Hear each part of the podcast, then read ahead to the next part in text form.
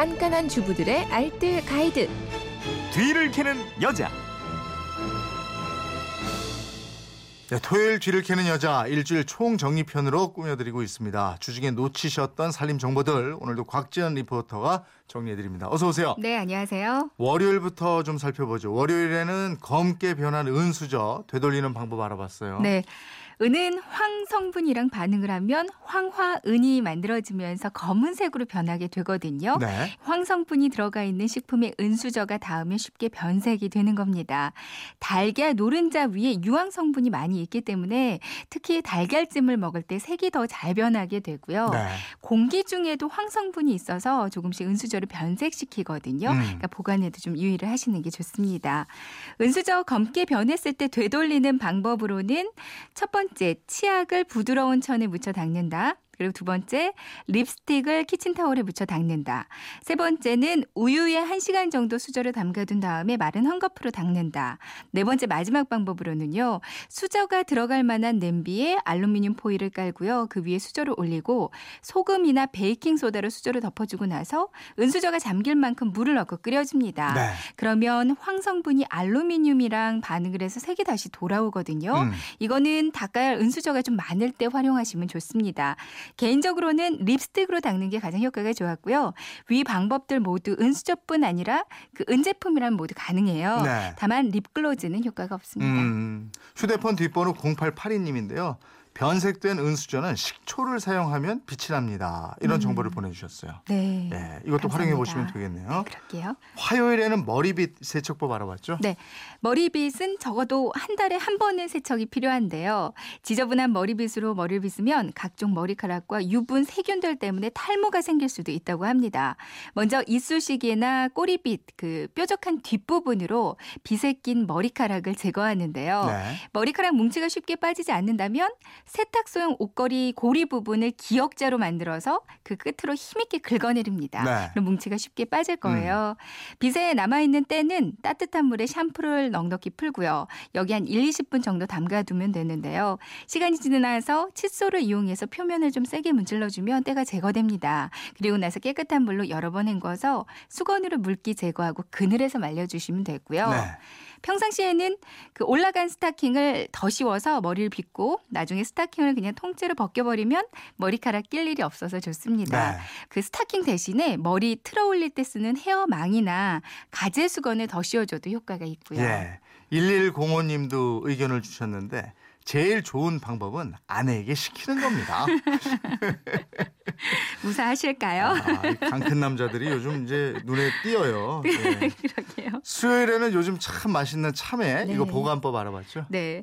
참외를 사오면 세척은 따로 하지 마시고요. 랩이나 신문지로 하나하나 싸고 플라스틱 밀폐 용기에 넣거나 아니면 지퍼백에 넣어서 냉장고에 보관하는 게 좋은데요. 한 5도 정도의 냉장 보관을 하시면 최대 한 달까지는 맛있게 드실 수가 있습니다. 반드시 냉장 보관하셔야 하고요. 네. 맛있는 참외를 고르는 방법은 먼저 모양을 보는데요. 적당히 타원형에 전체적으로 짙은 노란색 띠고요. 만져봤을 때 좀 단단하고 골이 비- 깊고 까실까실한 게 맛있습니다. 음. 마지막으로 향을 맡았을 때 좀 상큼하고 단내가 나면 달고 맛있는 참외예요. 간혹 맛없는 참외를 골랐다면 씨는 빼고요. 껍, 껍질째 잘라서 참외 피클을 만들어 드시면 좋은데요. 네. 물이랑 식초, 설탕, 소금을 넣고 한번 끓여서 피클 물을 만들고요. 유리병에 참외랑 끓인 그 피클 물을 넣고 하루 정도 숙성을 시키면 완성입니다. 음. 건조기에 건조해서 참외 칩으로 드시거나 참외 깍두기나 참외 오이 무침도 맛있고요. 참외 껍질은 그냥 버리지 말고요. 말려서 신발장에 넣어두면 습기랑 냄새 모두 잡아줘서 좋습니다. 네. 2863님은 참외 농가예요. 참외에 대해서 방송해 주시니 참 고맙습니다. 노란 참외를 가정용 건조기에 곶감처럼 말려서 시루떡을 해 먹어도 되게 맛있습니다. 오, 오, 색다른 이런 방법이. 있었네요. 말려가지고 시루떡을 해서 드시면 된대요. 네. 네. 고맙습니다.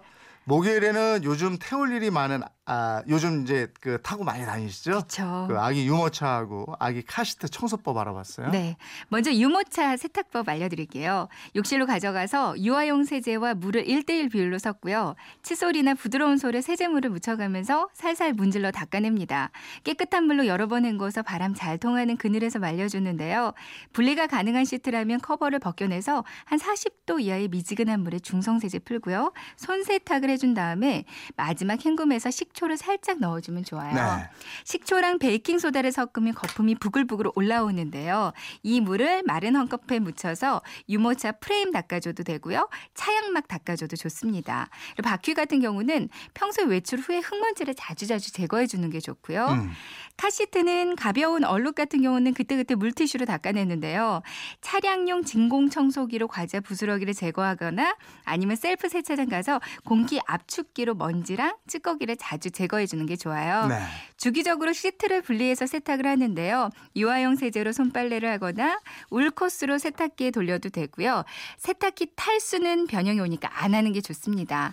손으로 잘 짜서 햇빛에 말리고 다시 조립하면 되는데요.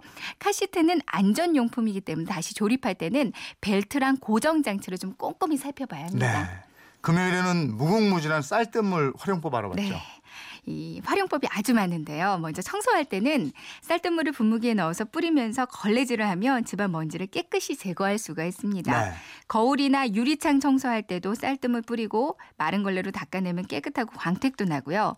유리창이 좀 오래 찌든 때는 밤에 쌀뜨물을 뿌리고 다음날 아침에 닦아내면 반짝반짝해져요. 오, 예. 요리를 할 때는 쌀 씻을 때 처음 한 두세 번 정도의 물은 버리고 사용하는 게 좋은데요.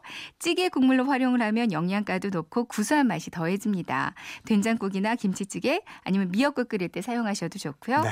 나물 삶을 때 그 나물의 그 쓰고 아린 맛을 없애주니까 음. 이 물로 삶는 게 좋아요. 세안할 때나 팩할 때 사용을 하면 미백 효과와 함께 피부의 탄력을 되살려주고요. 음. 이 밖에도 행주 삶을 때나 변색된 흰옷 되돌릴 때 표백제 대신 사용해도 좋고요. 밀폐용기 냄새 제거할 때, 도마 냄새 제거할 때, 기름때 제거할 때도 좋고요. 화분의 영양제로도 활용이 가능합니다. 아, 정말 다행이에요. 많이 있죠. 예. 주말판 뒤를 캐는 여자 곽지연 리포터였습니다. 고맙습니다. 네, 고맙습니다.